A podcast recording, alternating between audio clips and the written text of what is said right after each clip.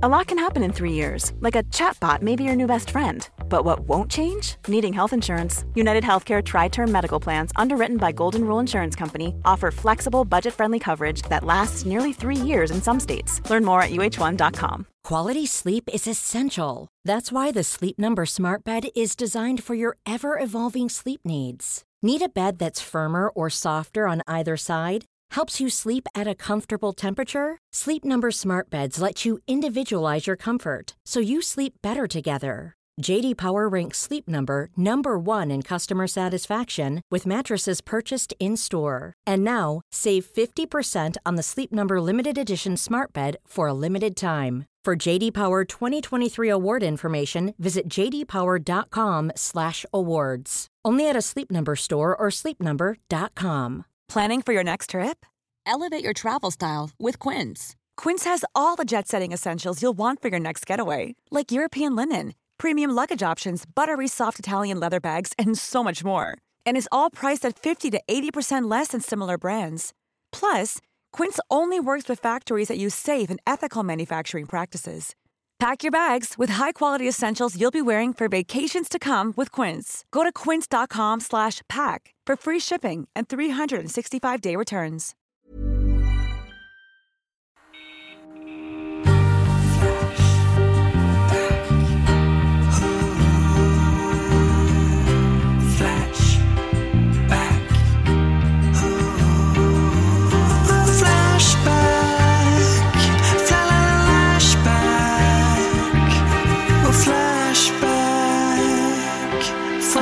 Tjejer! Hej Hallå, tjejer, hej! Tjena, tjena. vänner, kamrater, kollegor, Hur var det här då? befolkning på jorden. Joho, det är lite trist va? Februari, allt är hemskt. Mm, ja, det är lite hemskt. Ja. Ja. Hur är det själv? Så kanske, ni, så kanske ni känner, men jag är ute och reser och ser Sverige. Jag är i Osby just nu. Så jag är glad som en lärka va? Tycker det är en toppenstad än så länge. ja. Ja, vad härligt, en liten ljusglimt. Ja, det ser ut exakt som att stiga in på år 1965 när man går in på det stora kulturhuset här. Och då känner man ju, Fy Ja, fan tack. vad gött. Gud vad härligt. Kommer ni ihåg känslan när vi gick in i, var det Härnösand när vi var och spelade där? ja, Det var ju också en sån äh, jävla kommun, stark kommunal äh, vibb. mm, underbart. Jag tänker fortfarande på det ibland. Ja, det blir man ju glad av. Verkligen. Och jag har också haft en sån jätte, jätte kommunal vibb i veckan som gjorde mig lycklig. Vad var det för någonting? Jag återkommer med det. Vilket bra, bra innehåll nu. Verkligen bra. jag har varit i Umeå, det är ganska kommunal stämning där skulle jag ändå säga. Eh, Hela blev- stan. I hela stan är det ganska kommunalt. Mm. Eh, jag skulle sätta mig på tåget igår och hade en, en tio timmars resa framför mig. Lycklig som fan stod jag med min rullpizza. Eh, Så jävla god från Kebabnekaise. Så jag, var, jag tänkte att ingenting kan få mig på dåligt humör. Men så såg jag en sån jävla Polar King. En sån eh, eh, som har shorts. När det är väldigt, väldigt, väldigt, väldigt kallt ute. Ja, Ja. det är alltid killar. Och jag blev så jävla sur och det hängde liksom kvar under hela resan. Jag kan inte komma över det. Jag vet inte varför det retar mig så fruktansvärt mycket. För Killar att som du säger... skulle vilja vara den Nej! personen. det så- jag blir så jävla... Det, Du älskar ju shorts. jag, jag älskar när brevbärare har shorts på sig. Jag Aha. hatar när folk är så, du vet jag är så varm. Och så bara, jag, du har ju inga kläder på dig, jag ser ju att du inte är varm. Du är ju alldeles knottrig. Så kände jag. Varför har tjejer aldrig shorts i vintern? Ja, jag Det- vet, nej, det är sällsynt. En gång såg jag en jogga i januari med bara shorts och bara överkropp. Ja. Oj, Det är det sjukaste det är jag har riktigt sett. sjukt. Ja. Det är Det, ja, faktiskt. det är inte klokt. Nej. Det finns ju kläder. Det, det går inte att förstå. Man, om man var väldigt, väldigt fattig då skulle man ju kunna förstå Jo, det. precis. Mm. Att det inte räckte, tyget räckte inte. När Nej, så det sy- gjorde mig rasande ska, jag, ska Ja. jag säga. Inte ens rullpizzan kunde väga upp för det där. Nu kommer jag på den kommunala stämningen. Det var Varbergs ishall. Åh, När det var så, har ni skridskor? Nej, ta här och låna. Och så öppnar, Just det, gud vad fint. öppnar Omklädningsrummet. förrådet. Och så ligger det skridskor där från Men gud vad 60-talet. fint. Fy fan vad gött. Det var det. Ja, vad tråkigt att, du skulle, att någon skulle behöva trycka upp sina nakna knän i ansiktet på dig. Ja, Sådär. kan, ja precis. Det är, det är väldigt, väldigt trist. Men när man reagerar så starkt då är det kanske något annat som är fel egentligen. Det mådde kanske vara. inte toppen. Ja. Nej, ja det var tråkigt. Ibland är jag rädd att jag ska reagera på någonting med att spy. Ja. Alltså typ om man är på ett akvarium eller du vet, att man bara så ska spy rätt ut Just det. om det kommer någon ful fisk eller någonting. Ja, ja, ja. Så skulle det kunna vara om man ser någon med nakna knän. ja. Det, är- det, och, jag, alltså, Något som man tycker är obehagligt. Ja, det är inte obehagligt, det är mer att jag blir rasande. Alltså, det är inte, jag, blir inte, jag blir inte förfärad över, över hyn, utan bara över att folk gör bara så. arga. Mm. Ja, precis. Mm. Amerikan var han. En Umeåbo skulle aldrig göra så. Nej, såklart. Mot mig. eh, ja, ska vi dra igång eller vad tycker ni? Jag tycker jag. Det är väl lika bra. Vad ska ni prata om, tjejer? Eh, jag ska prata om kärleken på Flashback. Åh, oh, vad roligt. Jag ska prata om eh, Flashbacks dröm om att ha en alldeles egen butler. Ah, intressant. Jag har ju aktuella den här veckan. Och eh, jo, men det var i slutet av eh, 2016 skulle jag säga som jag hörde talas om det här för första gången. Mitt ex, och eftersom att jag är flata, även en av mina bästa vänner, eh, hade med mycket stor varsamhet klippt ut en artikel med informationen om att Liseberg skulle begåvas med ett vattenpalats. Det skulle bli enormt, stod det. 14 attraktioner, en helvetes massa rutschkanor och det skulle bjudas inomhusstränder och en badyta på nästan 10 000 kvadratmeter. Det var som en jävla dröm. 2021 skulle det stå klart, lagom till 400-årsjubileumet. Så blev det såklart inte, utan tidigt 2024 var eh, det nya budet, vad jag vet. Tänk, undrar hur mycket, var det någonting som var färdigt till 400-årsjubileet? Nej, det var ju inte mycket som var klart då. Lite grejer kanske. Ja. Men det är ju tradition, det var inget klart till 300-årsjubileet heller. Så att det, det, är så vi, det är så vi gör i Göteborg. Ja. Jag kommer ihåg när jag fick höra om badhus, då trodde jag bara att de skulle bygga en bassäng på Liseberg som en hommage till den gamla bassängen som fanns då när Liseberg det. öppnades. Det. Ehm, fattade inte att det skulle bli världens jävla pådrag. Nej, jag hade nog När inte du menar när Liseberg öppnades två år efter att Göteborg fyllde 300 år? Förlåt. När Göteborg fyllde 302 år. Då var vi firar Liseberg! Och då var Emma där. Hon glömmer det aldrig. Nej. Eh, jo, men tidigt 2024 var i alla fall budet. Och vad är det ju då nu om inte tidigt 2024? Och vi hårt prövade göteborgare som lever våra små, små liv omgärdade av storslagen fulma på grund av det semi-optimala Västlänken-bygget. Vi skulle ju äntligen få lite flärd och glädje. Vi skulle få Oceana, som kommunstyrelsens dåvarande ordförande Ann-Sofie Hermansson sa skulle kunna konkurrera med fucking Disneyland. Har ni hört någonting så mäktigt någonsin? Alltså jag fick, jag, jag fick fan Ja. rysningar.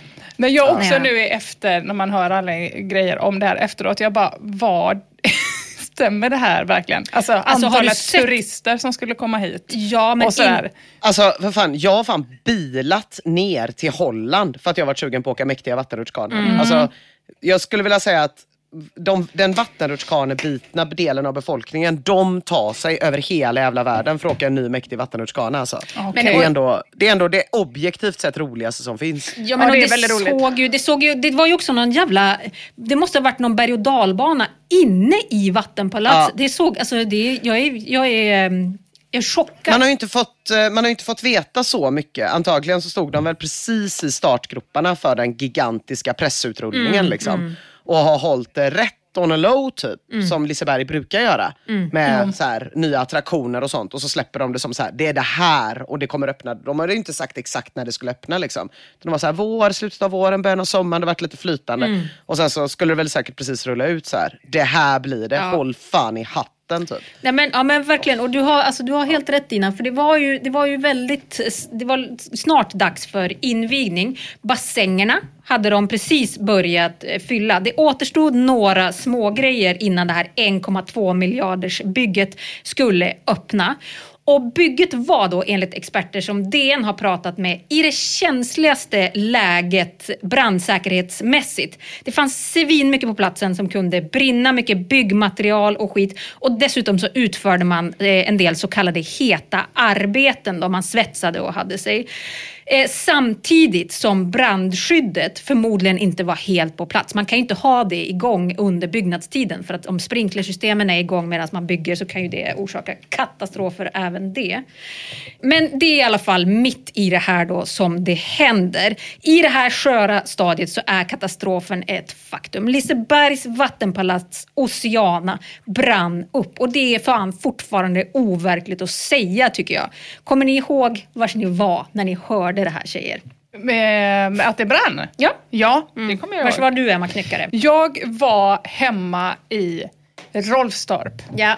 när jag hörde det och eh, höll faktiskt precis på med en sms-konversation Eh, om eh, badhuset. Är det sant? Jajamän. För att eh, jag har ett gäng som, vi brukar åka till Skara Sommarland varje år. Och så mm. var de så, eh, vi testar The Reef. Jag bara, aldrig i livet att vi gör det igen. Eh, var nyss där på konferens. All, vi kommer ju åka till Oceana. Mm. Och så vet jag att jag liksom några timmar senare fick skicka, det kommer vi inte göra. Nej, mm. just det. Mm. Ja, fy fan. Ni då? Du, du då Ina, Vars var du? Jag var på spårvagnen på väg hem. Jag hade helt missat det. Mm. Eh, så här, för att jag hade inte haft uppe några nyhetsappar. Liksom, hade varit runt Järntorget och så. Och så såg jag att ni hade skrivit om det. Mm. Eh, eftersom vi har kompisar som jobbar i huset bredvid mm. som hade lagt upp eh, och skickat lite bilder och så.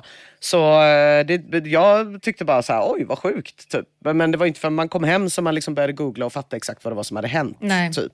Och då var det också så här, när man ser bilderna först innan man fattar huruvida folk eh, har dött, liksom, hur mycket människor som har varit på plats. Och, alltså, så här, så var, var ju bara allting väldigt förvirrat. Mm. Och sen, det tog, det tog fan ett tag att smälta alltså. Ja, verkligen. Mm. Jag får vara ärlig med. Mm. Ja, alltså de, de, för de kompisarna som vi känner som var i byggnaden mitt emot, de pratade ju ganska tidigt om en explosion. Och det var ju mm. ingenting som eh, stod i, i tidningarna på en ganska länge, så man fattade inte riktigt vad det var de syftade på. Ja, helt jävla sinnessjukt. Jag var i Umeå och kände mig otroligt ja. bortkopplad, men, mm. Eh, men mm. förfärad. Jag, vet, jag tänkte heller inte på faktiskt att det var folk som var där och jobbade. Nej. Utan att man tänker så, det har ju inte öppnat än, vilken tur. Ah, att ja. ingen var där Just det. Men um, det var det ju. Mm. Ja. Eh, larmet om branden på Oceana det gick ungefär klockan 10 på måndagsmorgonen den 12 februari och strax efter det så startade Flashback-tråden. Då. Virre-Per skriver det var en jävla explosion strax efter man såg röken. Jag bor på andra sidan motorvägen och den hördes ända hit. De har hållit på att svetsa i rutschkanorna så det är säkert någonting där som har gått snett. Dalulven skriver först KI-katastrofen och nu detta påkostade badhus upp i rök. Klarar Sverige av någonting numera? Jag antar att den gemensamma nämnaren mellan katastrofen på KI och Lisebergs badhusbrand är att båda kommer bli ganska dyra. För annars är det ganska svårt att se någon koppling mellan att en frys lägger av och att ett äventyrsbad brinner mm. upp. Men jag tycker ändå att frågan om vi klarar någonting nu för tiden har någonting, eller hur?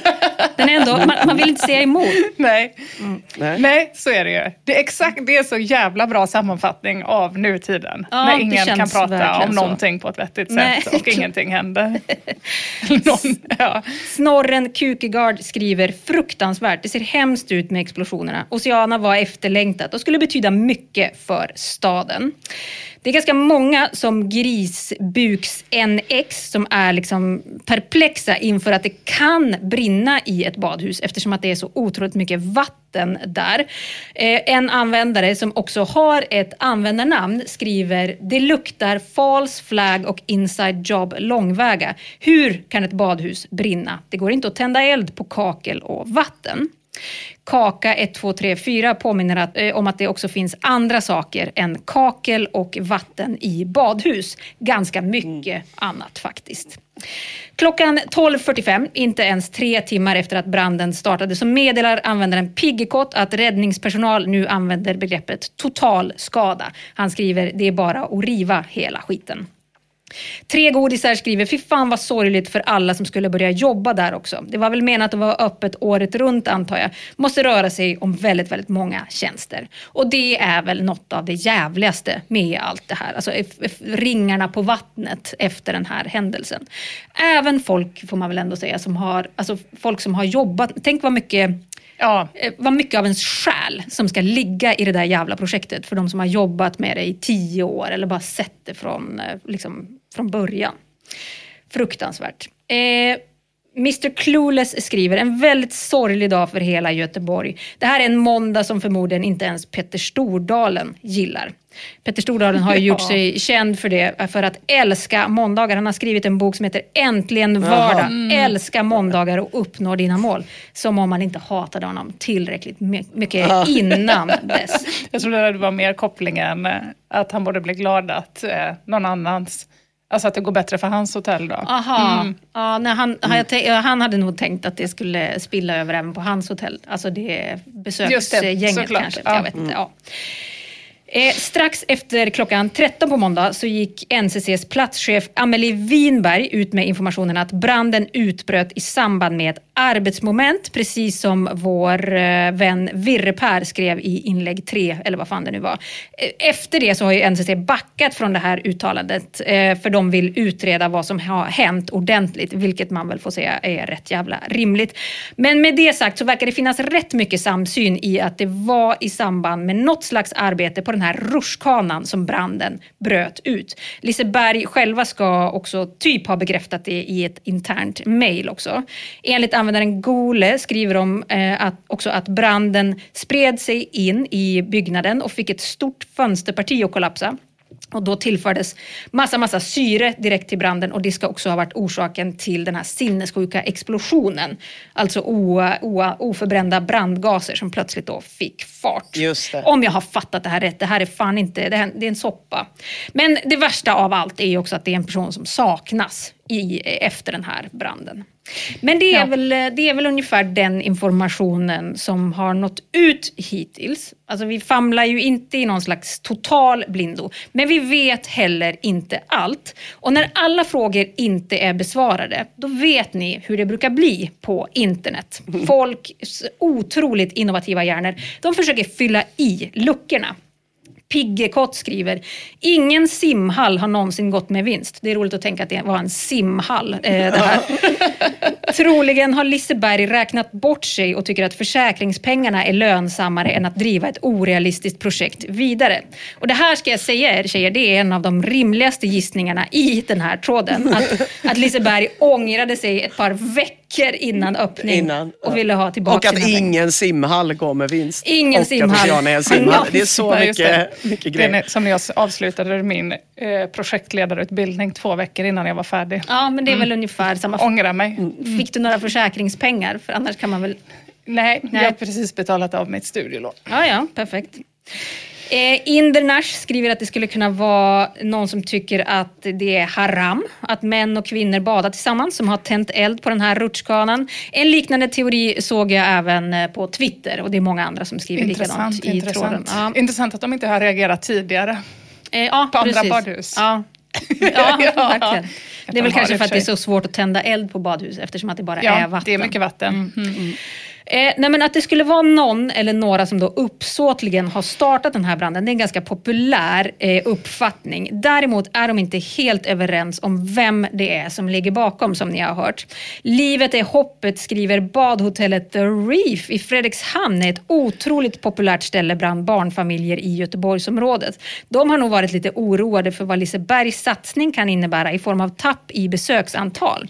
Mm. Vad tror ni? Kan Scandic eller Stena Line vara inblandade i det här. Det är helt klart ett sabotage. Den här typen av explosioner kan knappast bero på att någon hantverkare har spikat snett efter lunchölen. Alltså vi var ju ganska nyss, vi var ju nyss på, på mm. The Reef, eller man hade ju någon slags känsla av hur fan ska det här gå för The Reef eh, när Oceana öppnar. Man har ju den känslan redan innan det finns ett Oceana. Ja, hur fan ska alltså det... jag känner det här att, att det var en ny sänkt nivå för att använda oerhört populärt bland barnfamiljer familjer. Att jag kände, ja det, så, det är ju inte kö, det är inte kö in på The Reef i dagsläget. Vi var ju där, det var ju fruktansvärt. Ja, du var ju särskilt Du mådde ju väldigt dåligt. Jag hade ju ja, en stark grov ångest. Mm. Eh, det var ju inga barer öppna. Vi tog ju färjan hem tidigare. När, vi, när, den här, eh, när jag fick veta att det brann, min första tanke var ju att eh, det var ett hatbrott från The Reef. Mm, just det. Vilket inte är så konstigt. Eller hur? Nej, nej men, men eh, frågan är... Alltså om de ens tänkte att de konkurrerade på samma våg. Eh, alltså jag tänker att det är en, ja. en lite annan... Mm. Jag såg för övrigt vad det skulle kosta. Eller det, var någon, det finns en, en skvallertråd på Flashback om Oceana.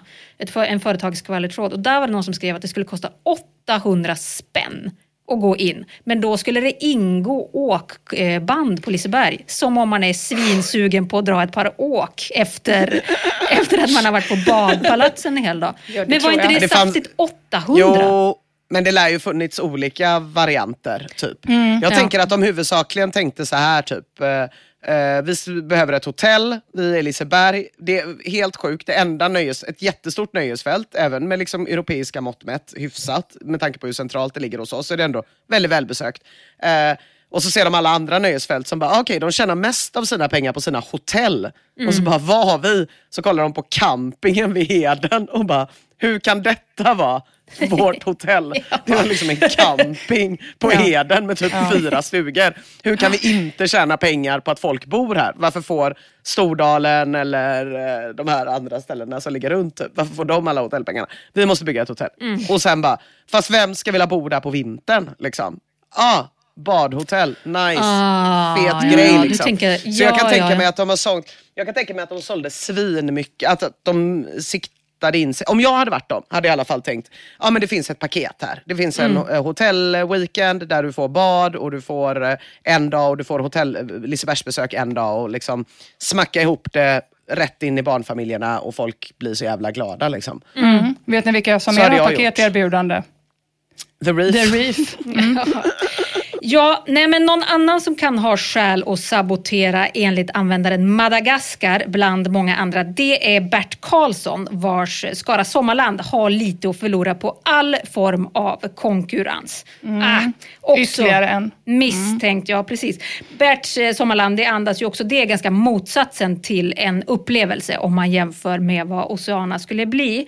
Det är väl i princip bara en enda sak som talar emot teorin om att Bert, den gamla semmelknullaren Mullern skulle ha satt eld på den gröna rutschelkanan i samband med ett arbetsmoment. Och det är ju att han inte har haft någonting med Skara Sommarland att göra på cirka 20 år.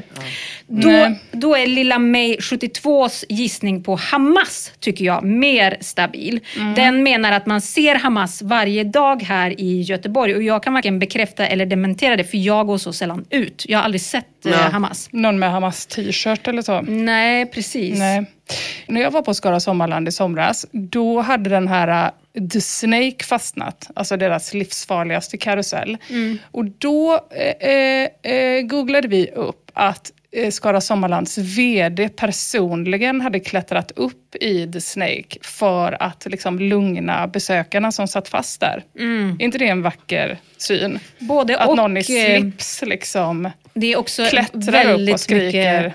PR, eh, det är så mycket PR-vinst på det så att man också vill kräkas rakt ut. Nu Jan måste du upp här ja. och lugna mm. Besökarna. Skulle man bli mer lugn av någon i slips än någon i blåställ? Jag känner väl kanske snarare att jag hade velat ha en mekaniker i det läget ja. och inte en någon som kan räkna. Nej. Nej. Precis. Eh, Knusslig skriver, jag har inte läst igenom alla 57 sidor, men det här vill jag säga, det är ett väldigt populärt sätt att inleda alternativa teorier på. Men finns det någon misstanke mot rysk inblandning? Det har ju sagts att vårt NATO-medlemskap ska straffa sig eller något i den stilen. Timingen är ju rätt bra. Precis när allt är klart så saboterar man det. Det gör ju som mest ekonomisk skada. Oavsett försäkringar och stöd etc. så är det ju pengar som gått upp i rök och som måste tas från ett annat ställe. Det är en stor förlust för hela Sverige, framförallt göteborgarna. Och den här teorin tycker jag också har någonting. Att Putin skulle ha låtit oss planera och bygga i tio år och tro och hoppas att vi, lilla Göteborg, skulle få ett vatten-Disneyland för att sen då dra undan mattan för oss precis innan öppning. Det är evil genius. Man får mm. nästan ha respekt ja. för det om det är han. Det är när man är som mest sugen på att bada. Alltså att folk kanske till och med står med shorts redo i ja, Umeå på väg. Precis, och då, då slår han till. Det är taskigt. Det är verkligen, verkligen ja. taskigt. Masonit skriver, förlåt mig om jag tjatar. Det är också en variant eh, man kan inleda sina, sina teorier på. Koldioxid blandas av klor och vatten som oxiderats genom att klorgas stött på metall. I bassängerna som berör detta bygget var det precis vattenfyllt med klor och vatten. Själva klorgasen som bildas är inte brand brandfarlig. Men när denna gas kommer i kontakt med metaller, då bildas klordioxid som är explosivt. Kan det vara så att detta var uppmärksammat, men att rutschbanans skorstenseffekt varit just fylld med klordioxidgasen? Där hänger min fråga fortfarande. Kaka 1234 svarar att det är helt uteslutet eftersom att de på presskonferensen tydligt sa att byggnaden hade fyllts med rökgas och att rutschkanan börjat brinna och att det sedan blivit en jätteexplosion när det här fönstret då gick sönder. Masonit svarar okej, okay, ja för annars ligger ju ansvaret hos bassängfirman så att säga för klordioxid samlas ju på högsta punkten. Men jag släpper detta ämne. Oj gör... vad han hatar någon som har en mm. bassängfirma. Han, han försöker hatar... på ett snyggt sätt leda misstankarna till någon som han gick i nian med. Typ. Verkligen. Han har också verkligen en känsla av att han har räknat ut vad det var som hände. Och det är väldigt, mm. väldigt jobbigt att behöva släppa det. Och han är dessutom inte ensam. Klorteorin, den är mycket, mycket, mycket populär. I morse så skrev användaren Knickerbocker 137 sidor på Flashback och ingen som funderar på en gasexplosion på grund av poolkemikalier. Koloritsoja svarar 137 sidor som du uppenbarligen inte har läst. Och det får man säga, för ungefär var tredje sida presenteras den här förbannade klorteorin. Mm, mm, mm, mm. Hej, hej. Ja, men det ska jag säga också. Den är väl, jag började läsa den när den kom och det var tur för den, jag tror den är uppe i 160 sidor nu. Något sånt. Den är ja. riktigt bitig. Hej, hej. Vidika har en annan teori. Den skriver, jag måste ändå ventilera en fråga. Tredje sätt att inleda en teori på. Kan branden ha startat inne i en bastu? Fanns det någon sån och var var den planerad? Och då svarar Jack Flash. Var det en bastu i rutschkanan menar du? Orsaken är ju i princip fastställd. Det var ett svetsarbete som antände plasten i rutschkanan. Det vet man ju inte om det var just svets, men någonting hände mm. i den Det är väldigt skört annars om det är en bastu som kan eh, Verkligen, men vad spelar det för roll? Mm. Kan man ju fråga sig att orsaken ja. är fastställd när det inte känns så. Det känns inte som att den är fastställd. Nej, jag kan, känna, jag kan känna på ett sätt så har jag mer förståelse för folk som vill blanda in typ så här, The Reef eller Hamas ja. eller vad fan och hans moster ja. och känna så här, det här måste finnas en geopolitisk förklaring. Mm. Än folk som liksom vill gå in på detaljnivå typ. När de säger att det var, alltså det, om, man, om man nu ska tro på alternativa teorier och sitta själv hemma och fnysa ur sig olika idéer om vad som har hänt istället för att vänta på de svaren vi kommer få om vad som har hänt. Liksom. Så känner man bara, det blir väldigt torftigt att vara så. De sa att det var i rutschkanan, jag tror det var två decimeter utanför. Mm. vad är det för jävla alternativ ja. teori att gå runt och brinna för? ja, det är så otroligt eh, klent. Man vill ju ha, man vill ju om, om det ska vara någonting alternativt så vill man ju att det var ska vara stort och bitigt så att man kan få ja. förfasas. Mm, verkligen. Mm. Tratten 52 skriver, det var troligen en dieselkanon som har börjat brinna. Det lär ha varit igång ett antal sådana för att få upp värmen i skitvädret. Det har jag inte hört. Jag har inte ens sett att de skulle ha någonting i den eh, häraden på bygget. Men otroligt Nej. Eh, bitig teori mm. även det. Vilka material som det här badhuset var byggt i och varför sådana val gjordes, det är en mycket stor och levande diskussion i tråden. Det är ju Gert Wingård som har designat det. Det är väldigt många som hoppas på att han ska ha begått något misstag. Det är ingenting som pekar på det hittills ska jag säga. Du menar att han har ovänner där ute? Ja, mm. det, är väl, det var väl, han eh, hade väl, gjorde väl någon intervju i Kammo-utstyrsel, eh, tror jag, eh, om, eh, om, om det här. Och efter det så, så var det några som hoppades väldigt mycket på att eh, det skulle vara någon flå i designen. Eh, det är många andra som svarar då att så går det tyvärr inte till utan det är, materialen granskas en del eh, när ja. sådana här projekt ska verkställas. Användaren Trolltestet skriver att moderna badlandskap är täckta med plastgummi från golv till tak. Användaren, som också har ett användarnamn, svarar “Det har jag aldrig sett och då skulle jag ändå kalla mig lite av en bastu och spa-konnässör. Och jag har varit på flera relativt nybyggda span. Jag har inte varit på ett vanligt badhus på några år dock, då jag anser att badhus endast är till för barnfamiljer samt pedofilerna som är där för att antasta dem. Det är lite som att skjuta fisk i tunnan. Jakten är ju halva nöjet. Ja, det var länge sedan man hörde om... Vad men mycket jag, info!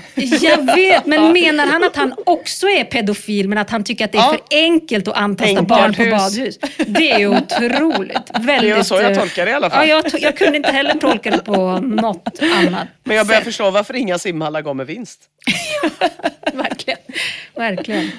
Eh, Joshmark skriver, vilket skitbygge. Typiskt för U-nationer att sånt här sker.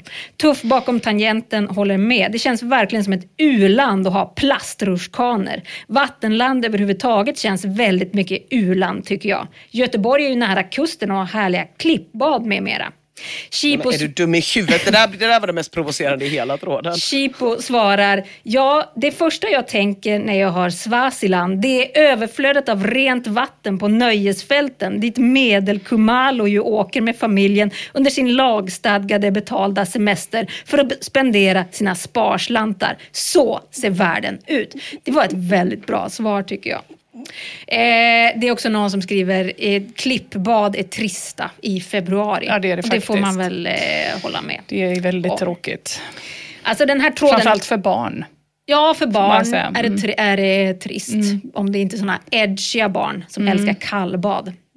Finns de? Jag tror det. Ja. Eh, men den här tråden, den är nog väldigt mycket som trådar om extremt tragiska och väldigt, väldigt aktuella ämnen brukar vara. Full av gissningar och tvivelaktig moral. Men den är också full av kunskap och folk som orkar argumentera emot de här dåraktiga inläggen. Och som alltid så vill jag påminna er om att Eh, ingenting som skrivs på det anonyma Flashback är värre än sånt som skrivs på forum där folk är öppna med vilka de är. Ett väldigt, väldigt bra exempel på det är väl Twitter. Men jag kan även rekommendera Bingo Rimérs Instagram.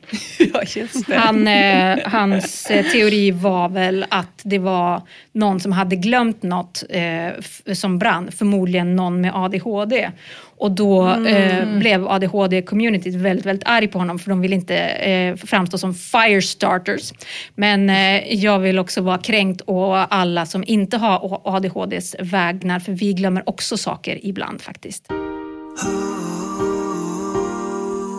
Jag känner ändå att jag måste ge Bingo mer en liten poäng här för att om liksom bland hantverkare så är det väl ändå 85 90 procent ja, som precis. har ADHD. Det är lite som att säga, om det, är, om det är en brand som har börjat och en kock har varit där, så är det som att säga, ja men det var nog någon med ADHD. Ja, han var ju kock, ja, så ja, han hade väl ADHD, får ja. man anta. Uh, jag det, mest... det tror jag ADHD-communityt håller med mig om. Att ja, de överrepresenterar eh, kanske, kanske och, inte, för de blev väldigt, väldigt arga på, på Bingo i alla fall. Men jag tyckte att det var mest fascinerande att han eh, eh, skrev, eh, när han skulle då förklara vad han menade med det här, så skrev han någonting i stil med att eh, jag kan inte förklara hur många gånger jag har glömt saker. Jag tror att alla med ADHD kan relatera till att ja. ibland glömma. Ja, han har själv ADHD. Det är väldigt, väldigt roligt och jag undrar, ja. undrar också hur han tänker att det är att vara människa. Eller, han ja. måste också vara väldigt besviken på alla utan ADHD när de glömmer mm. eftersom då finns det ju ingen eh, förklaring. Mm. Men det är ju någon sinnessjuk trend att folk ska hålla på och definiera sig, sig själva genom olika internettest de har gjort. Liksom. Att de är mm. så här, och så säger de saker som är totalt jävla mänskliga. Typ. Jag är en introvert jag tycker om att vara själv ibland. Ja, vet mm. du vad? Det tycker exakt. Jag blir trött av sociala situationer. Mm. Vet du vad? Det är inget. Du får leta vidare efter en personlighet. Tennsoldater rekommenderas. Men det där, det där funkar fan inte. Min värsta som jag såg det var en person som, eh, som la upp på Instagram tror jag det var att det eh, när hon slutade träna, om hon blev förkyld och eh, ja. så, så, stördes hennes träning och att, det mm. var, och att hon hade svårt att komma in igen i träningen och att det var eh, typiskt för ADHD. Mm. För själv ja, har jag inga problem med att, att komma igång med alls. Det är bara man bara skakar ut benen och så är man på't igen. Men apropå såg... de här kommentarerna, att det värsta kanske inte man kan läsa på Flashback, så fick jag några riktigt, riktigt goa från eh, Helene Mm. Från, jag tror att det var på Lisebergs egna Instagramkonto med folk som har skrivit riktigt räviga saker. Det menar du recensionerna från, eh, det var någon som skrev att, eh, för de, det är folk som har börjat checka in på Oceana mm. och skriver typ trevligt men jag glömde mina badbyxor i bastun, jag kommer att hämta dem imorgon mm. på aggregatet i bastun. Alltså oh, väldigt mycket nej, den typen av skämt. Ah, okay. På Twitter ramlade jag direkt in på någon tråd om eh, att det var Greta Thunbergs fel. Ehm, mm. som eh, ju är svensk och därför brinner för miljövänliga material. Och det ja. vet ju alla att är det miljövänligt då då brinner det mer tydligen. Mm. Ja. Det var någon som skrev eh, också att den önskade, nu vet jag inte vars det inlägget tog vägen, men det var någon som skrev att den önskade att eh, någon gammal direktör från Liseberg som dog 1955 fortfarande skulle ha varit eh, direktör, för då skulle han kunna bjuda hem honom till hans sommarstuga och argumentera för att det skulle vara stålrutschkaner. Och då hade det här ah. problemet oh. inte funnits. Om man ändå hade haft de förutsättningarna. Ja. Mm. Om det så ändå vore, ja. Mm. Mm. Yes, hörni, jag ska prata om Flashbackarnas dröm om att ha en egen butler ju. Eh, jag hittade på internet att Rickard Hill var den sista butlern i Sverige. Han har nu gått i pension vid 78 års ålder. Så vi har alltså idag, om jag har fattat det rätt, inte en enda person som jobbar eh, som butler i Sverige. Vad är det för översättning på, på butler? Det är butler ändå. Så hembiträde, det, det, det är, är inte samma man, sak. Nej, det är alltid man? Mm, det verkar som det, ja. Mm. Det är och, något huvudhembiträde va? som också är mycket involverad i själva serveringen av precis, mat och sådana saker. och eh, har hand om all den andra personalen, till exempel ja. hembiträdena. Men om man bara har en? Den enda som får till, den enda som får till, ja man har bara en butler. Mm. Den enda som får tilltala eh, människor som kommer in i huset och så. Resten ja. av hembiträdena får inte göra det. Liksom. Nej, de Men om man bara har ett hembiträde, är den också butler då? Nej. Nej. Så det är bara precis. samordnings... Alltså vadå, har ni inte sett Downton Abbey? Jag blir helt rädd. nej, nej jag, inte, alltså jag förstår ju principiellt men jag, jag försöker, försöker tänka i en svensk kontext. Eh, vad är ja. liksom en butler i en svensk kontext? Mm. Har vi verkligen haft så... så alltså har, de verkligen, eh, har det verkligen varit en roll här? Eh, tydligen så har det varit det. Mm. Då, då. Men eh, jag vet inte, det känns ju helt, eh, helt eh, barockt på något sätt. Alltså han som var den sista butlern hade ju också en så butlertjänster. Typ som att han då kanske inte bodde hemma hos någon. Alltså, så det är väl oh, frågan vad det är fan som vad är... rötet, då är det ingen riktig butler. Nej, men jag, om jag det inte finns en översättning då är jag jävligt skeptisk till att det faktiskt är en svensk grej. Ja. Men jag... Nej det är ju det finns ju typ inte i Sverige. Svenskar är ju alldeles för blyga och så vidare. och så vidare. Men frågan är vad de Men det finns väl ingenstans idag? Jo! Ganska... Stå, i, i, i, Schweiz och sådana sjuka... Alltså det finns butlerskolor, det ska jag prata mer om. Okej, okay, ja, vad på skämt. Men... Ja Um, jo, jag lyssnade på eh, en radiodokumentär från SR Minnen när det också var pensionerade butlers eh, som pratade om sina forna yrken från 1960. Ja, dokumentären var från 1966 och de hade ju liksom bott hemma hos folk hos fi, ja. finadeln och så. Som jag tror att den svenska, den svenska översättningen är hovmästare. Ja men perfekt, men, eh, Jätteskönt att En höra. hovmästare tänker man ju mer jobba på en restaurang än i ett personligt hem. typ. Ja. I, ehm, I alla fall, man har gjort olika försök för att, för att bevara butlers i Sverige. 2010 så kom Socialdemokraterna i Stockholm med ett förslag om att införa butlers i tunnelbanan. En liten modernisering då. Man skulle kunna lämna sina kläder på tvätt till dem eller så skulle de kunna handla åt en under dagen. Bara fantasin sätter gränser, sa sossarna och Mona Salin då. Men eh, ja, man kan tycka att det var konstigt då att sossarna förespråkade butlertjänster. Men det var inte så konstigt för butlers eh, omfattas då inte av RUT rutavdraget som de ju var jättestarkt emot. Eh, de kallar ju det för pigavdraget, men sen 2011 så svängde de ju kring det här. Så sossarna gav sig, rutavdraget kom, men de icke avdragsgilla butlersarna, de dog ut då. Mm. Ja. Eh, och det kanske är lite konstigt då. För det enda sättet att manifestera makt och rikedom på riktigt idag, när liksom kreti och pleti har råd med en skattefinansierad eh, städerska eller hemhjälp, det borde väl ändå vara att ha en oskattefinansierad butler. En sån farbror i pingvinfrack som kan servera en sherry i finrummet. Men så såg jag också ett tv-program om den här butlerskolan som då finns i Nederländerna, Ina. Och den butlern som det handlar om, han har också en butler. och då är det klart att ingen vill ha en butler när det inte ens är någon grej.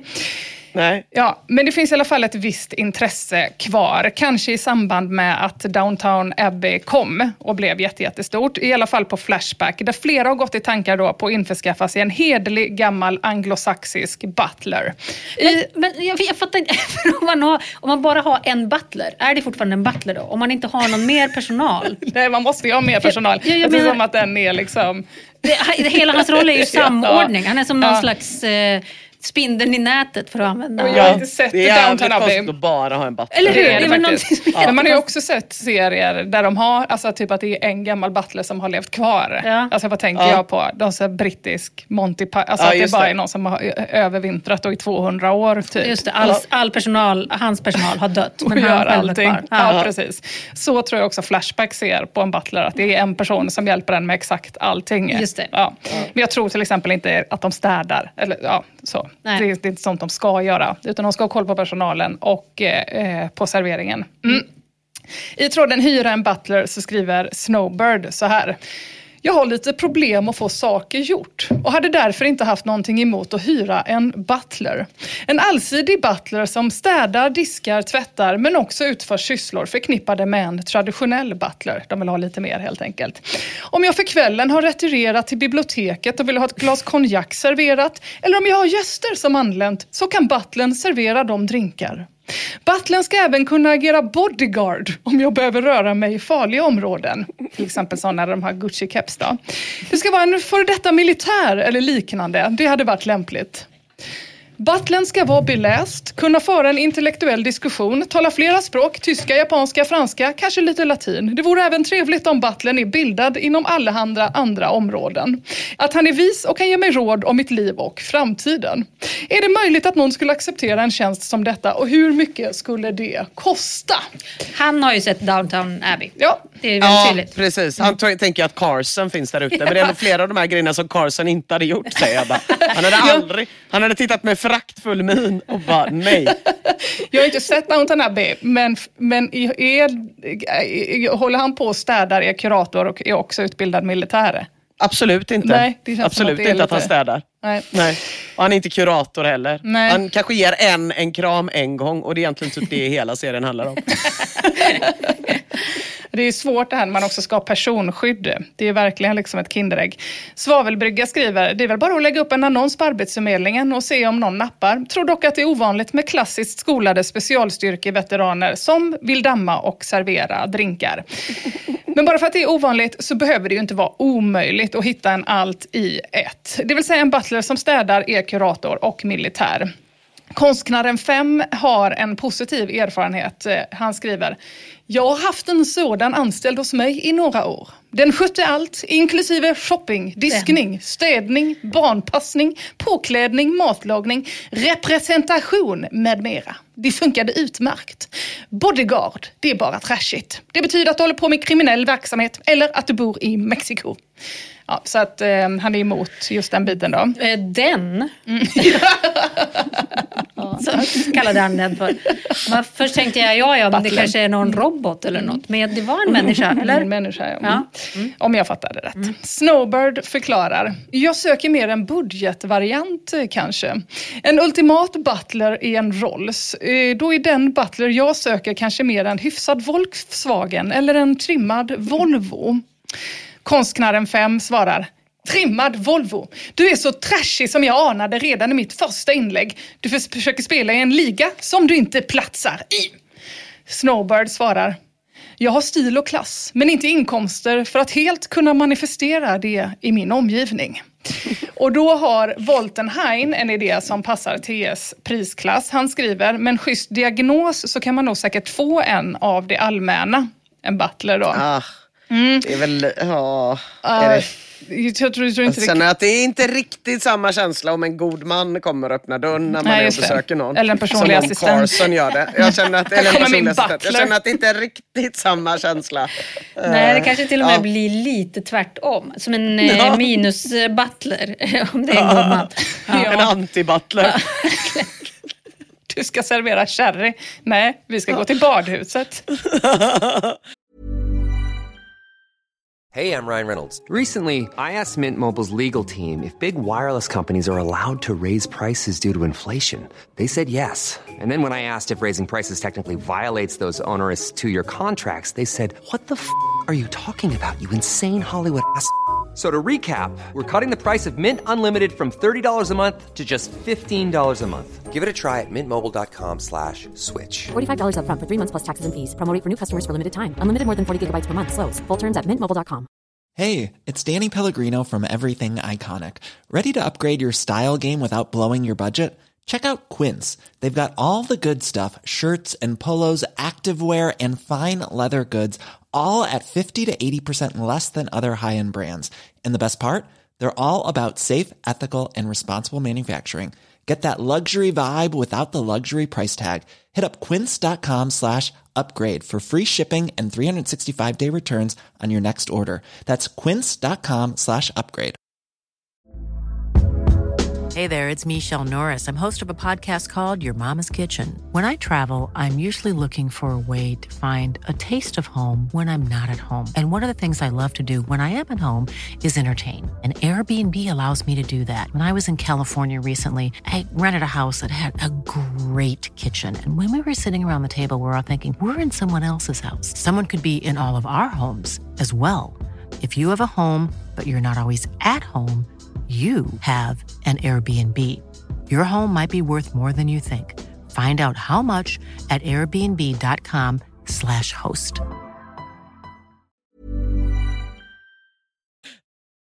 Timoteus har också eh, ett billigt alternativ. Han skriver, hör hos de förmedlingar som hyr ut pensionärer. Du kan få en butler med värdigt utseende och livserfarenhet. Mm. Och herr Winston har ett ännu, ännu billigare alternativ. Han skriver, problemet är väl dessa sociala lagar vi har i väst. I Mellanöstern är det inga konstigheter. Du kan lätt anställa en person från typ Bangladesh för en billig peng. När de anländer tar du passet så att de inte kan fly och sen kan du behandla dem i princip hur som helst. Så att det var ju väldigt bra då. Mm. Snowbird nappar faktiskt på det sista alternativet. Han skriver, tror du, jag hade inte haft någonting emot en orientalisk person som kallade mig Sahib, som Indiana Jones eller liknande. Mm. Moderatorhora eh, undrar det som alla undrar. Varför inte bara skaffa dig en flickvän från eh, Filippinerna? Snowbird svarar på det. Lustigt nog har jag faktiskt råkat chatta flera gånger med filippinskor. De verkar ganska lika i personlighet och temperament. Väldigt drivna men också charmiga och har humor. Senast gick det suveränt bra ända tills jag råkade nämna någonting om Hitler lite i förbifarten i skämtsam ton. Tydligen var detta känsligt för henne. Så då kanske hon inte hade så himla mycket humor trots allt. Då, då. Mm. Så då går ju inte det heller. Snowbird eh, får längs vägen då på grund av budget steka lite grejer som till exempel personskyddet och att butlern måste kunna prata flera språk och eh, att den ska ge livsråd. Han får även steka kraven på att butlern ska ha körkort och bo hemma hos honom hela tiden. Oj då. Ja, det är tråkigt. Snowbird kommer till syvende och sist fram till att det viktigaste för en man som han med klass men inte så stor budget kanske ändå är att få hjälp med disken. Och eh, eh, hitta således lösningen då att till slut själv ta anställning som kock. Så det var väldigt bra. På det sättet så kan han äta på jobbet men att han har någon annan som diskar efter honom. Eh, så han fick ju då ändå, men ändå ganska långt ifrån, men ändå en butler kan man väl säga. Mm. Jag, jag kan inte bestämma mig för om god man eller kock är det mest anti-butler eh, man kan... Nej, av de två. Nej. God man Diskare eller att själv vara kock. Ja, precis. Men det, jag, vet, jag vet inte vilken av dem faktiskt som är minst en butler. Man också fortsätter kalla den butler. Exakt. Ja. Idén fortsätter man kalla butler. Ja, precis.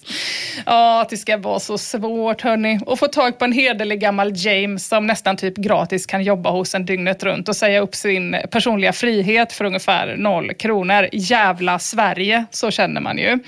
De bästa butlersarna i England tjänar i och för sig över en miljon om året och väljer sin arbetsgivare eh, själva snarare än tvärtom om jag har förstått det rätt. Men det finns en lösning för att som svensk kunna ha en butler, eh, eftersom fattig svensk då. Flashback-person skriver, i tipslördag en gång runt 98 kunde man vinna en engelsk butler i ett år. Fan vad sjuk vinst. Jävla grej det hade varit. Tänk, alltså, tänk vad skillnad det hade varit om det hade varit en bangladeshisk butler. Det hade inte alls känts Nej, det hade inte klingat lika Om man lottade härligt. ut det. Nej. Nej, verkligen inte. Man ser ju också att den som vann Fast det... fan vet på tipslördag på 90-talet om de hade, Det hade absolut sett kunnat gå. skillnad. Jo, nej, de hade inte dratt sig. Men det hade inte åldrats lika väl. Nej, verkligen. verkligen. Peppe Eng skickar hem någon till radhuset i Hör. Ja. Så där man bor, när man har vunnit. Ja.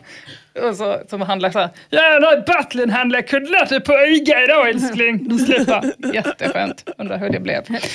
Eller att det var som på det här postkodslotteriet, att det var ett litet bostadsområde där alla fick en butler i ett år. Så det blev en sån enorm butler-invasion och alla fick en sån postkodcykel. Så varje butler hade bara en sån cykel. För Det- alltså- Vi har vunnit honom på tipset. Men det är ju, alltså, eh, Postkodlotteriet brukar ju få ta emot mycket skit, men det, de har ju gjort väldigt mycket för Sverige som land i just eh, när man kan, när man kan identifiera en postkodsby. Eller bara en Ja. del av postkodsbyn. Det finns ju ingenting bättre än att se vilka som inte vann på Postkodlotteriet. Det finns en sån by, eh, en sån plats utanför Vännäs i Umeå. Så är det- var det ett helt eh, område, utom ett par stycken då, som vann på Postkodlotteriet. Det är mycket snickarglädje där nu. Ja. Jättekul Alla har de haft det. Jättefina Opel, bilar. Eller vad det är. Mm. Man Gud. Vad hemskt också. Är det inte också så att man ska träffas på stadens torg? Jo, och så precis. de man vet att man får ha vunnit men man vet inte exakt vad det Nej. Och så börjar man få upp den här fantasin om att det är en bil och en butler. Men så är det liksom 5000. Så är det 5000 ja. Ja, precis. Ja. Åh gud. Eh, användaren Sikak har kommit på att det kanske är lättare att få en butler om man inte kallar den för butler eh, utan koordinator istället föreslår han Mia. Han skriver så här. Hej. Jag undrar om det finns eh, någon som man kan betala för att fixa saker och ting. Till exempel fixa hem god, inom parentes, mat. Antingen laga själv eller catering. Det vill säga det ingår att de hittar vart man får tag på mat till en själv. Samt fixar andra diverse grejer. Till exempel laga bilen, kör en vart man vill, handla kläder åt en och fixa biljetter till resor. Kollar upp och byter elnätsbolag till det billigaste och så vidare. Ja. Det är lite av en engångsuppgift. väl- Ja. Den här är svår tycker jag. Den är nästan ännu värre än det han som skulle ha personskydd också på allt det andra. För Sika söker alltså en multiperson som kan agera kock och eller Foodora-bud. Bilmekaniker, chaufför, resebyrå och det värsta av allt då, någon som själv ringer upp olika elnätsoperatörer och jämför deras abonnemang. Det vill säga en reversed telekom säljare på något sjukt sätt. Sika fortsätter med att skriva. Det behöver ju inte vara en heltidsanställning utan han kan ha han på mobilen. Så skriver man på morgon. Kom hit med lite frukost. Så fixar han lite fint surdegsbröd med vitlök och lite annat fint. Vad tror ni att det skulle kosta? Hur mycket pengar behöver man fixa ihop för att kunna göra det här löpande? Typ, va, typ mat varje dag tre gånger blir väl den vanligaste beställningen.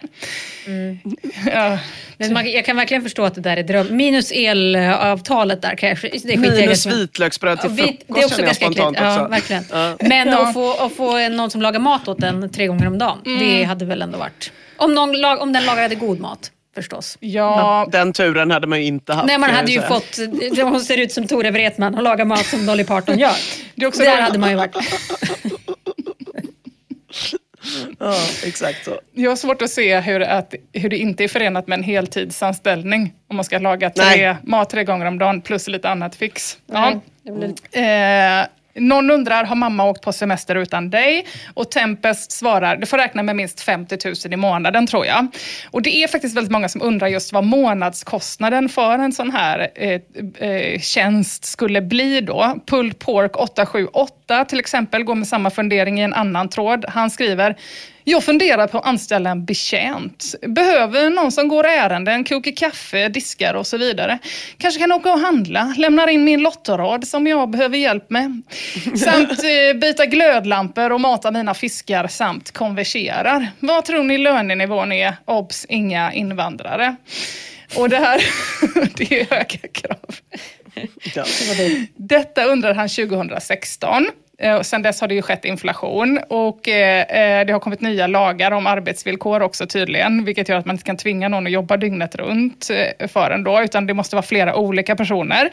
Men med 2016s pengamått mätt gör användaren Kalle Kula 70 en matematisk uträkning på vad det skulle kosta att ha någon hos en som fixar, donar, lämnar in ens lottorad och matar ens fiskar. Han räknar och räknar och kommer fram till 201 600 kronor i månaden inklusive moms. Det är det priset då.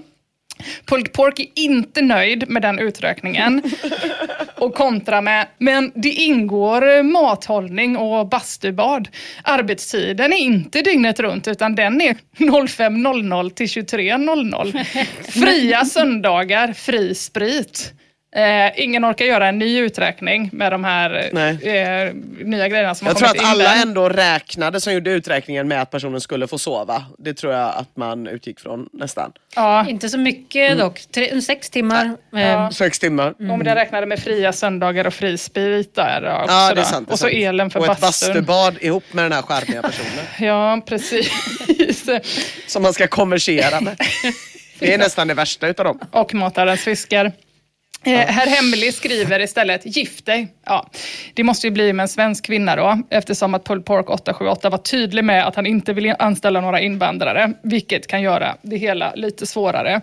Kalle 12 sätter fingret lite på problemet med varför Flashbackarna och svenskarna har svårt med att hitta butlers som når, når upp till våra krav. Han skriver, hade du befunnit dig i det samhällsskikt där betjänter, inneboende hushållerskor och butlers används, så hade du också vetat hur man anlitar dit oss. Mm. Men det finns en lösning mina vänner, för alla som vill ha en pingvinfraxperson hemma hos sig och eh, putsade bestick då, men inte vill betala för det. Och den lösningen hittar vi i tråden att ha ett spöke slash ande slash gast som personlig betjänt. Rifkin skriver jag har tänkt på det här ett bra tag nu. Borde man inte kunna ha ett spöke som betjänt? Eftersom att de fysiskt klarar av att öppna fönster och luckor så borde man ju kunna ha ett spöke som kan hämta Coca-Cola i kylen och blanda drinkar när det är fest och så vidare. Kanske en som kan laga mat. Eftersom att andar redan kan göra fysiska saker och flytta saker som väger en del så borde de ju vara utmärkta som betjänter. Eller är alla spöken slash gastar ute efter att skrämmas och vara elaka mot de som bor i huset? Jag har själv provat flera gånger med ojobräde eller vad det heter och locka fram potentiella butlers men har tyvärr inte lyckats någon gång. Och det har ändå varit i hus där jag vet att folk dött och där det spökar. Jag skulle uppskatta en bra guide till hur man lockar fram dessa gastar. Finns det någon som haft ett spöke som betjänt? Är det någon här som har har erfarenhet av detta. Är det? Jo tack. Men det blir tyvärr samma diskussion här. Inte vad betjänten kan erbjuda dig, utan vad du kan erbjuda betjänten. GTR skriver, varför tror du att ett spöke skulle vilja vara ens betjänt? Vad får de? Lön eller? De kan ju ändå få allting de vill ha. Suck. Ja, alltså innan någon skulle kunna locka över mig från andra sidan med, med perken arbete så skulle man väl ändå... Det skulle ju det skulle mycket till. Vad får jag?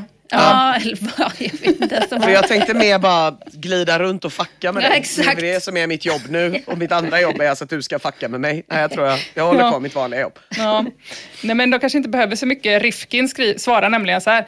Kanske att det finns spöken som levt som butlers och saknar det. Att det kanske är därför som de går runt och öppnar luckor och sånt hela tiden. Kan de verkligen få allting de vill ha? Nej, jag tror inte att de kan starta ett Xbox eller sätta igång till exempel Lost på tvn.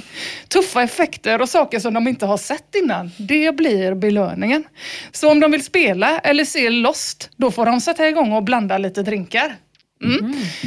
Lipskiff skriver, med tanke på att spöken går genom väggar och tar sig in överallt så har de redan access till all media som finns. Så du får hitta något annat du kan erbjuda dem.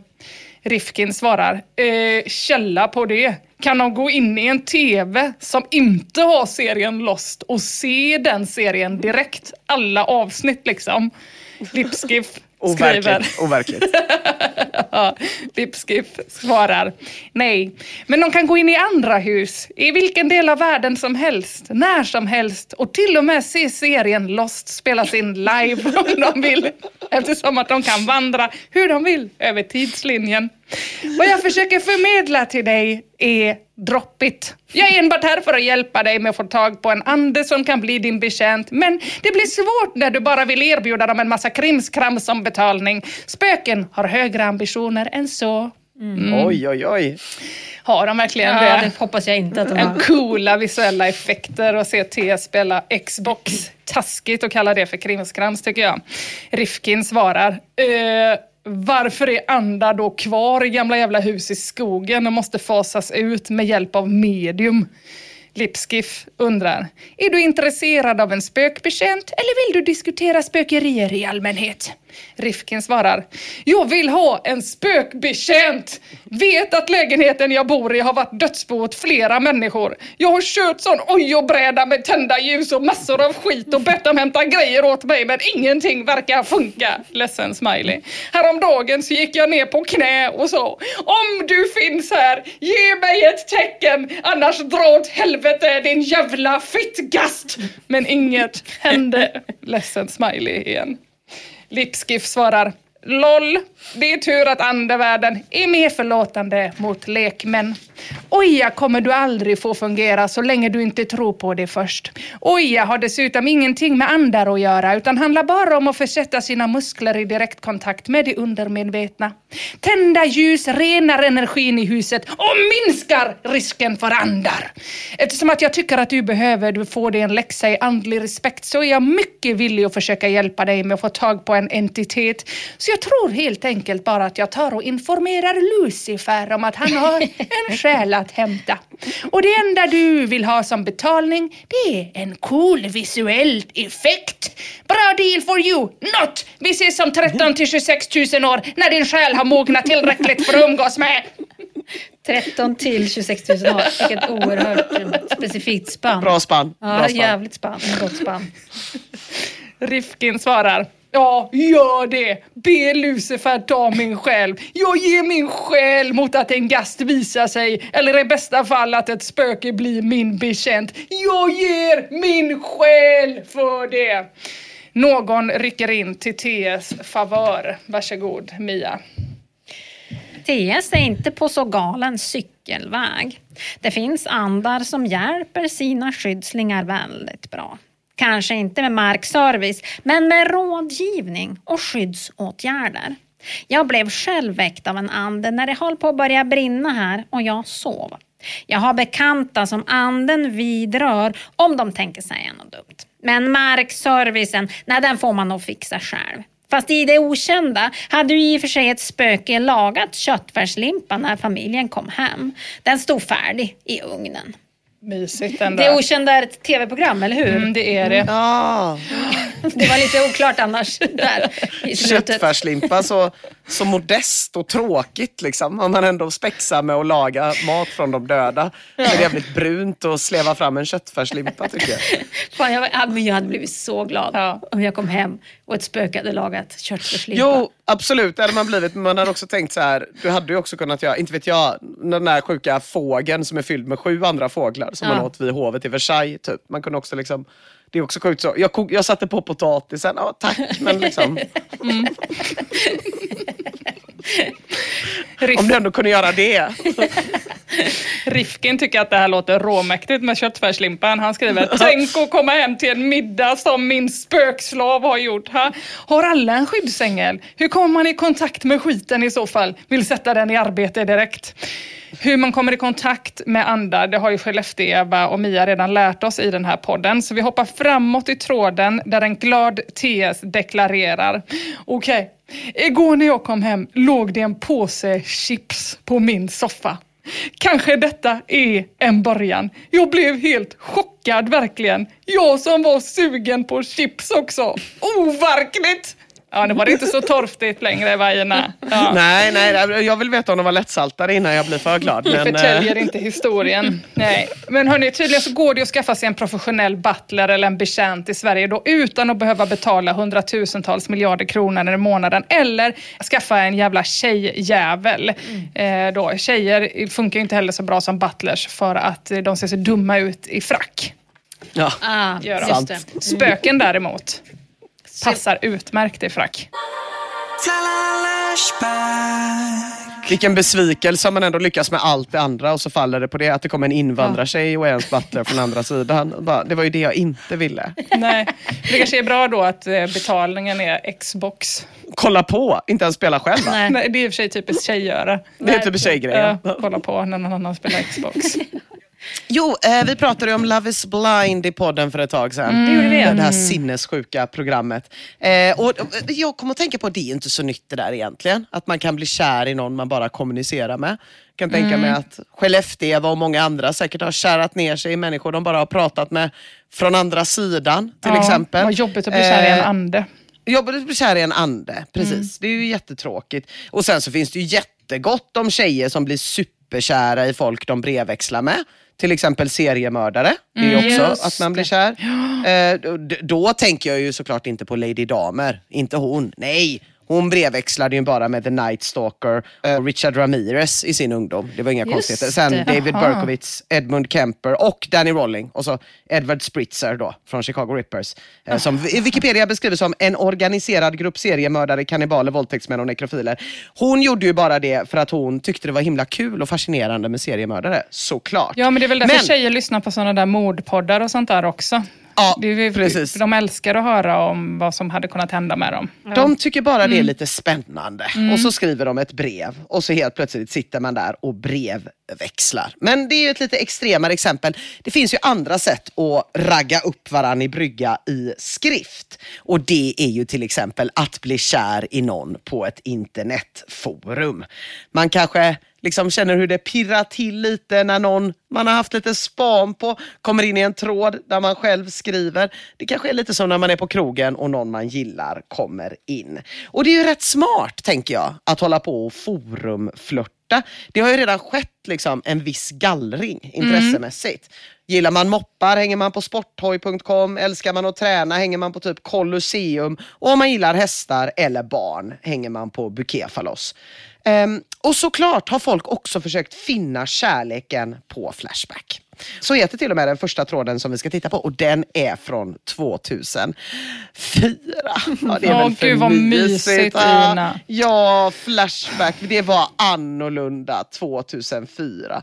Forumet hade lite under 60 000 användare och det var väldigt sällan det var fler än ungefär 100 medlemmar inloggade samtidigt. Längst upp på sidan under antalet aktiva användare kunde man läsa Välkommen till vår nya medlem Jojimbo eller Psytrance eller Roger Persson eller vem det nu var. Och i sidfoten stod det vilka som fyller år just den här dagen. Alltså det var ju mycket mer som en liten klubb. Så himla trevligt. Eh, det är i alla fall Trojan som startar tråden Finna kärleken på Flashback och den börjar så här. Att folk träffas på Lunarstorm, IRC eller annat har man hört talas om. Men finns det något exempel i världshistorien på folk som har funnit kärleken på Flashback forum? Det vore roligt, tycker jag. Ja, det är gammel internetnostalgi så det pirrar i hela jävla kroppen. Snutte fyller i. Glöm inte Direct Connect när du räknar upp underliga ställen på nätet och hittar partners. Det var så jag träffade träffade min flickvän, men det är en helt annan historia. och det är en jävligt gullig historia tjejer. Det är liksom generation X version av att typ någons morfar är så. Jo, jag var beredskapsförlagd i Långnästräsk när jag träffade Inger som var i Lottakåren. Eller som ett baby boomer par som berättar om att de träffades på någon kårhusockupation våren 68. Gen X-versionen av det här är typ att jag satt på DC++ och plötsligt såg jag att Annika tanka ner hela min mapp med Metallica bootlegs så jag skickade ett direktmeddelande. Det är så fint. Nu för tiden är det väl något rötet som att man har budat på samma lägenhet eller något. Skitsamma, inte alls lika fint. Väldigt praktiskt i och för sig. Ja, det är, bli ja, det är det förstås. Men ingen i tråden kan komma på ett enda exempel där två Flashbackare har blivit ihop. Bizarre vill dra sig till minnes att två moderatorer på forumet fick ihop den snabbis. Visst var det så. Men Lilo, en moderator som är tjej, vilket kanske inte var så vanligt på den här tiden, svarar eh, nej, det skulle i så fall vara mig folk skvallrar om. Och något sånt som påstås har aldrig ägt rum utan är ett fantasifoster som utmynnade från spekulationer kring hur man får modstatus. Ja, det där känner man igen, men det är ändå trist att som tjej inte ens kunna få bli moderator på Flashback 2004 utan att folk misstänker att man har knullat sig till den oavlönade positionen. Men var inte, inte, var inte New Dear moderator? inte det en tjej? Jo, jo ja. New Dear är en tjej. Det kanske var senare, no. ja. Och också ja, Lady Tiara väl? Ja, Lady Tiara har ju varit länge. Det har mm. säkert funnits många. Men det är ändå jävligt tråkigt att det tisslas och tasslas ja, som att de har horat. Gud vad mörkt. Jävlar vad mörkt. Ja, framförallt typ när det är så här, ja, men som ni gjorde, att man liksom är moderator över poesiforumet och har skrivit så ja. otroligt vackra texter. Så bara, du har knullat dig till. Mm. Ja, så var det. Ja, så var det. Ja. Din Peter lyfte fram ett problem med att dejta på Flashback. Att Flashback består av 95% heterosexuella pojkar gör ju inte direkt chansen att några hittar varandra större. Och det skulle också kunna förklara varför Lilo blev så otroligt horförklarad när hon blev mod. Mm. I alla fall, i den här första tråden på temat så får Trojan inget svar på sin fråga finns det något exempel i världshistorien på folk som har funnit kärleken på Flashback Forum. Men vi hoppar fram några år, fem år. Då startar Golden Fox en tråd tråd där det i alla fall slått lite gnistor om två Flashbackare. Och nu har väl Flashback runt 300 000 användare. Lite mindre än privatklubb, lite större genpool. Och tråden heter att dejta en annan Flashbacks-medlem och det var vår Patreon Tobbe som tipsade om den här tråden. Den startar så här. För en vecka sedan så hade jag och en annan medlem på Flashback bestämt att vi skulle träffas ute och ta en öl. Döm om min förvåning när världens snyggaste och skärmigaste kille kommer in. De här två, de dricker några öl, de snackar mest om Flashback. De går hem, var för sig, väldigt seriöst. Efteråt pratar de massor i telefon, men Golden Fox undrar om det är så smart att inleda ett förhållande med en Flashback-medlem. Hon skriver, jag menar, det kanske är spännande nu bara för att man träffat någon snygg kille från Flashback, men sen då? Tänk om man bara har Flashback gemensamt? Kan man bygga en relation med Flashback som gemensam bas? Måste det inte finnas något mer? Kolla på oss till det. Ja. Eller hur? Framtiden gav dem rätt. Det går alldeles utmärkt. Men det ja. låter som en lite rimlig oro tycker jag ändå vid första läsningen. Men jag menar om man är kär och träffar någon annan som också gillar att ta köra typ go-kart. Då är det klart att i början så kommer det vara så sjukt tungt go-kart-snack. Mm. Och sen kanske man får veta liksom. Eh, det kan ju inte vara go-kart som bygger hela förhållandet. Och så kan det ju kanske vara med Flashback också. Det hade varit konstigt om vi bara kunde prata om Flashback vidare. Ja, det hade varit konstigt. Men det är också väldigt väldigt svårt att ringa in vad, vad Flashback är. Eh, alltså det är ja. ju ganska stort, ja. eh, får man väl ändå säga. Det är, ju, det, är det. Ja. Och det, alltså, det var ju lättare ju längre tillbaka i tiden jo. man går mm. på något sätt. Liksom. Mm. Eh, men ja, det är ju inte riktigt som man var inne på gokartgaris.com. Nej jag menar det, eh, precis.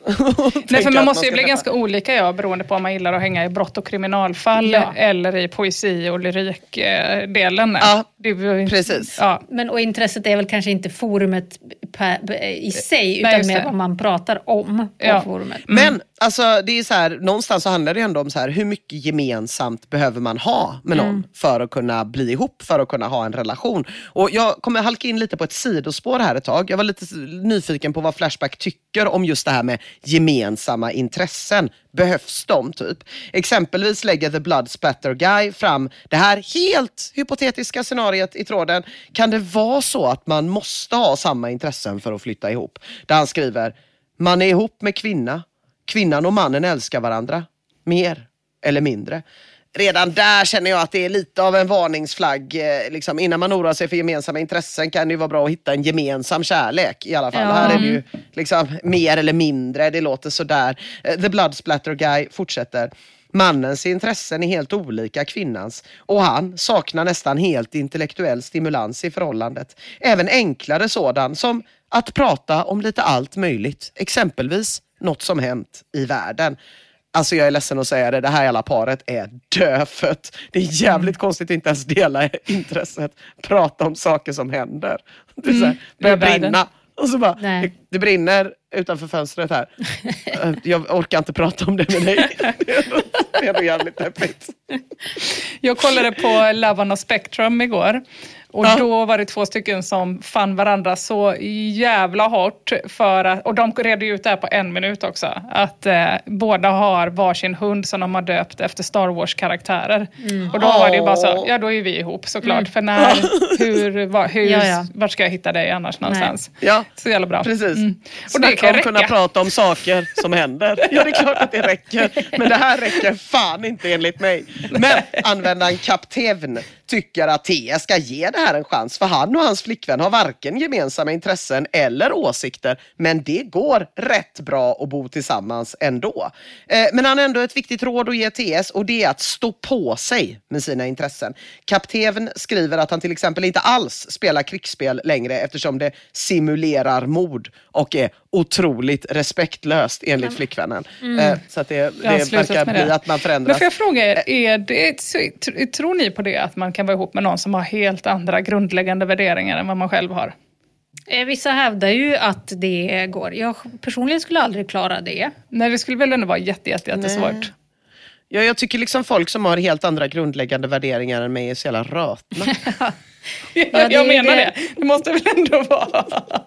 Och så måste väl alla tycka. Det är, ju, det är vissa som är liksom fundamentalt olika politiskt som ändå har eh, blivit ihop och eh, varit kära i varandra. Mm. Men, ja. Men, då måste men ju... där känner man ändå så här, politiskt kan ju vara på så många olika mm. sätt. Liksom. Uh, ja, just det. Så, länge man inte, så länge man inte är helt jävla röten. Ja, du menar, du pratar mer i värderingar i det lilla typ nu? Ja. Eh, TS skriver i alla fall senare i den här tråden, han tycker det är lagom att träffas två, tre dagar i veckan. Det tycker han är lagom. Och det måste jag ändå säga att det är ett jättebra skäl att inte flytta ihop då. Om det bara är två, tre dagar i veckan man vill ses.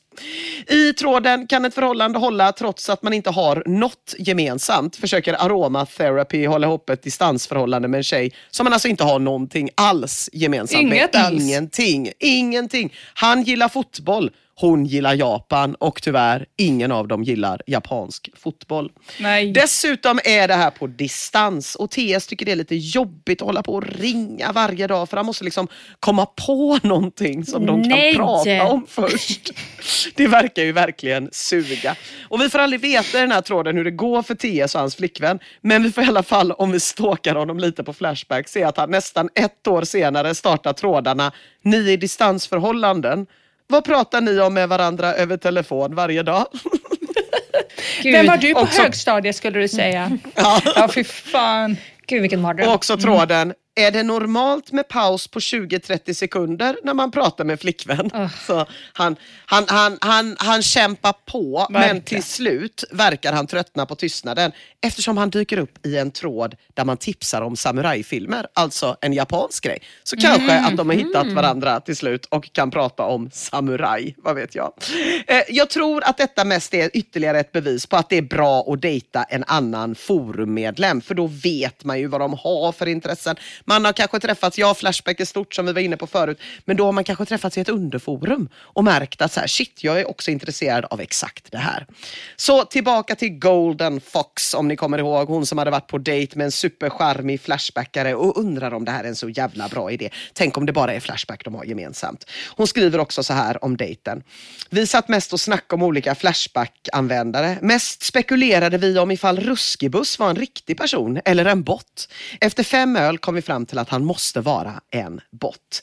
Och nu börjar man kanske bli lite orolig för den här dejten. Ni kan ju inte bara sitta och snacka om Ruskibus och flashbacksnack och så. AV skriver, läste trådstarten igen. Är du allvarlig när du säger att ni bara har Flashback gemensamt? Vad pratar ni om i telefon, på PM och MSN? Det kan väl inte bara vara Flashback?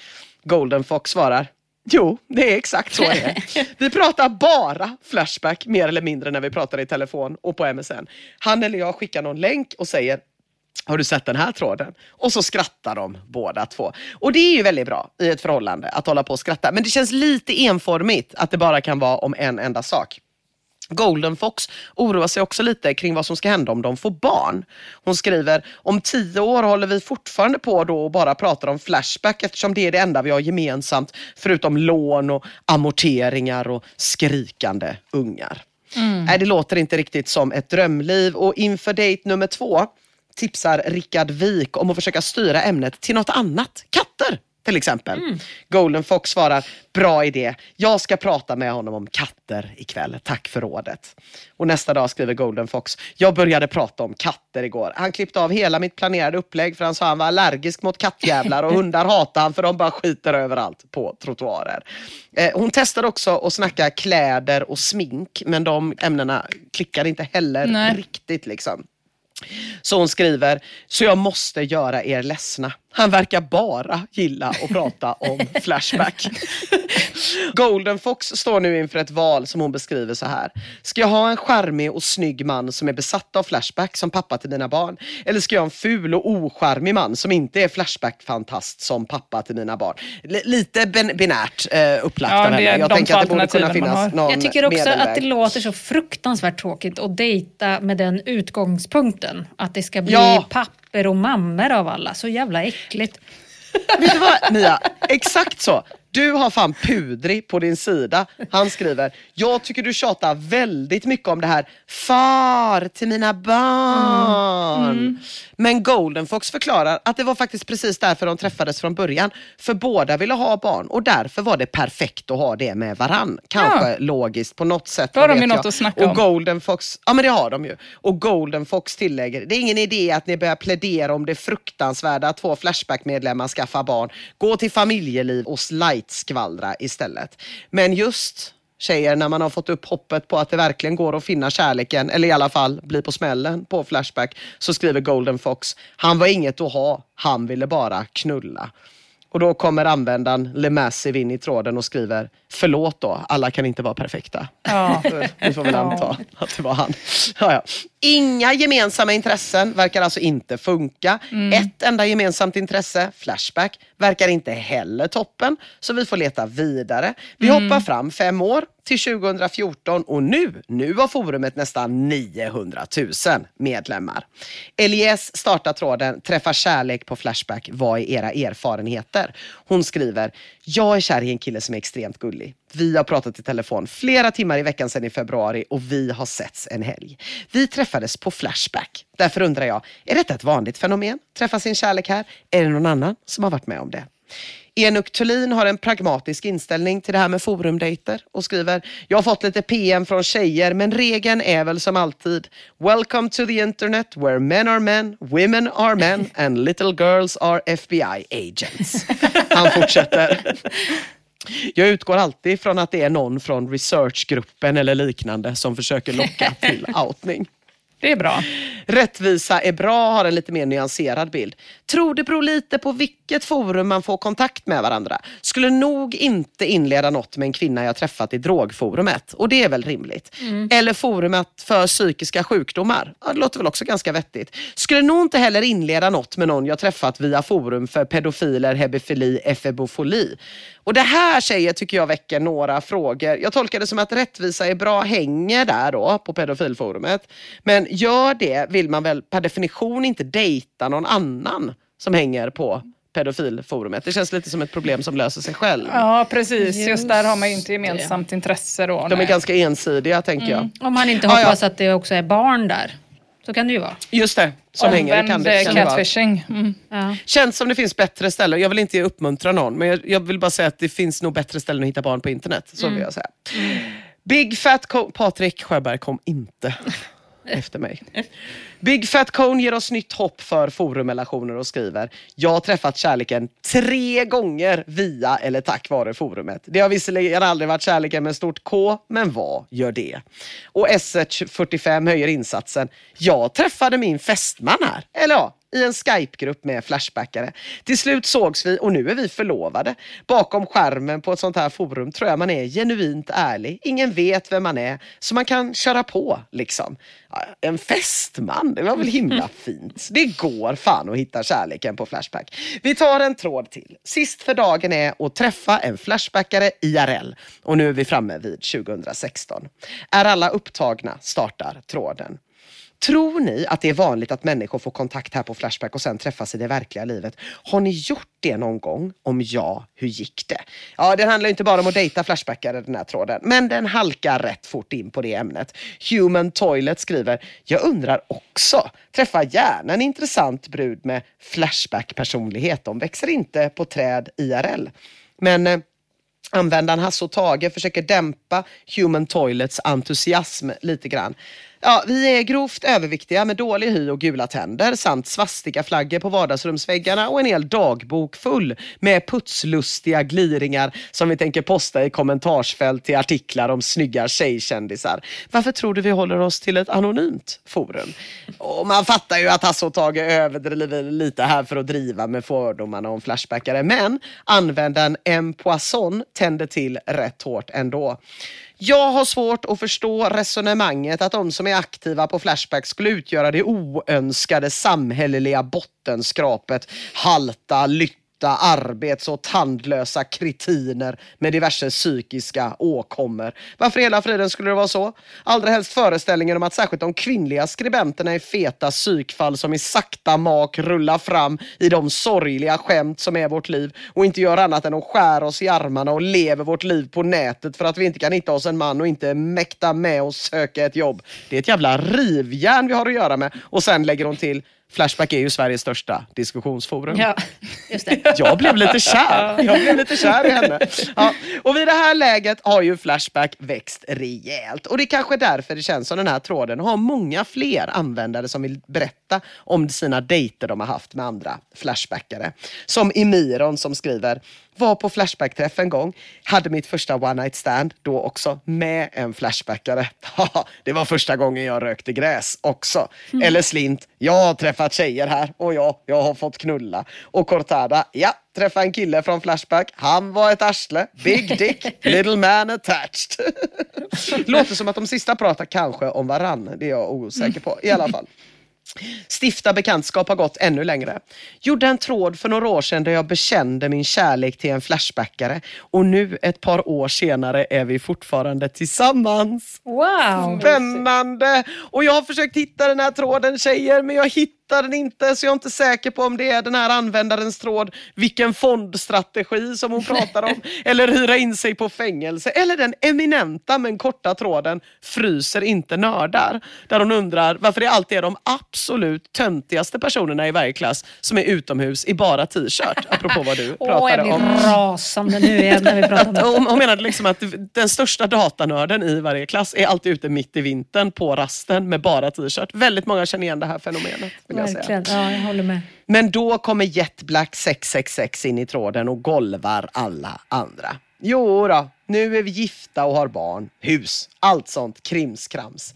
Varför är det så sällan folk inser att Flashback består av samma sorts människor som passerar på gatan? Dessutom är det nog lättare att lära känna någon på riktigt via ett forum vars syfte är att erbjuda diskussionsmöjligheter under anonymitet. Det är kravlöst. Inte bara de fina sidorna utan även de lite mer tilltufsade. Sånt man ogärna drar fram inför någon man känner IRL.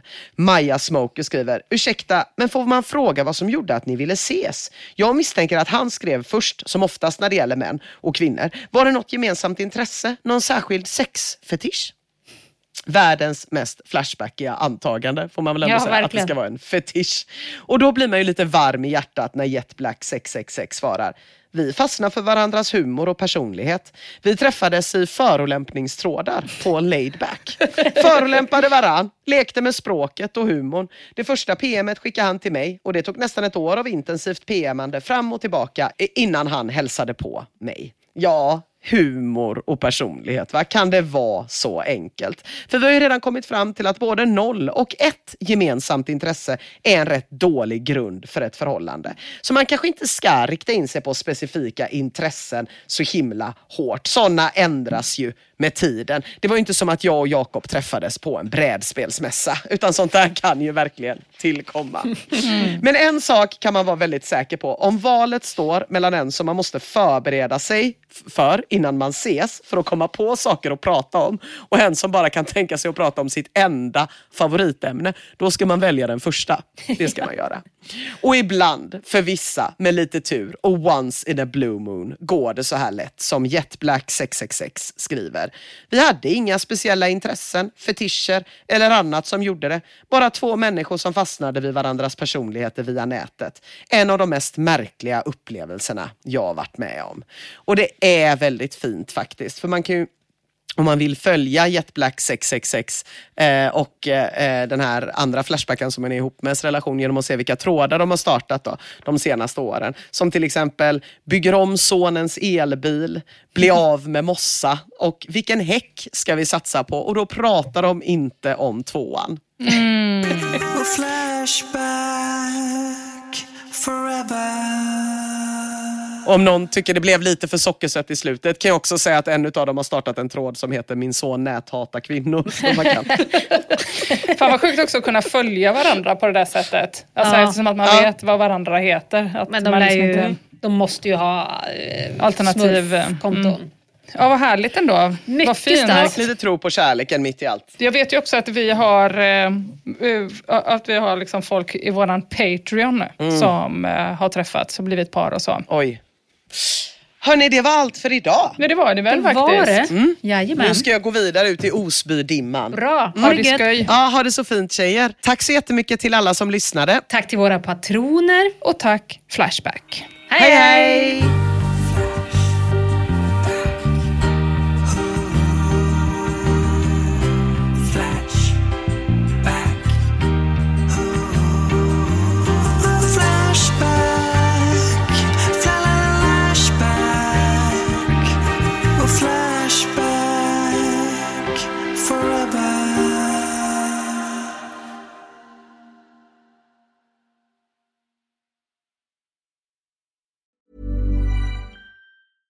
Even when we're on a budget, we still deserve nice things.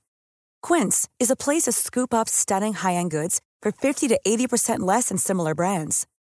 They have buttery soft cashmere sweaters starting at $50, luxurious Italian leather bags, and so much more. Plus, Quince only works with factories that use safe, ethical, and responsible manufacturing. Get the high-end goods you'll love without the high price tag with Quince. Go to quince.com/style for free shipping and 365-day returns.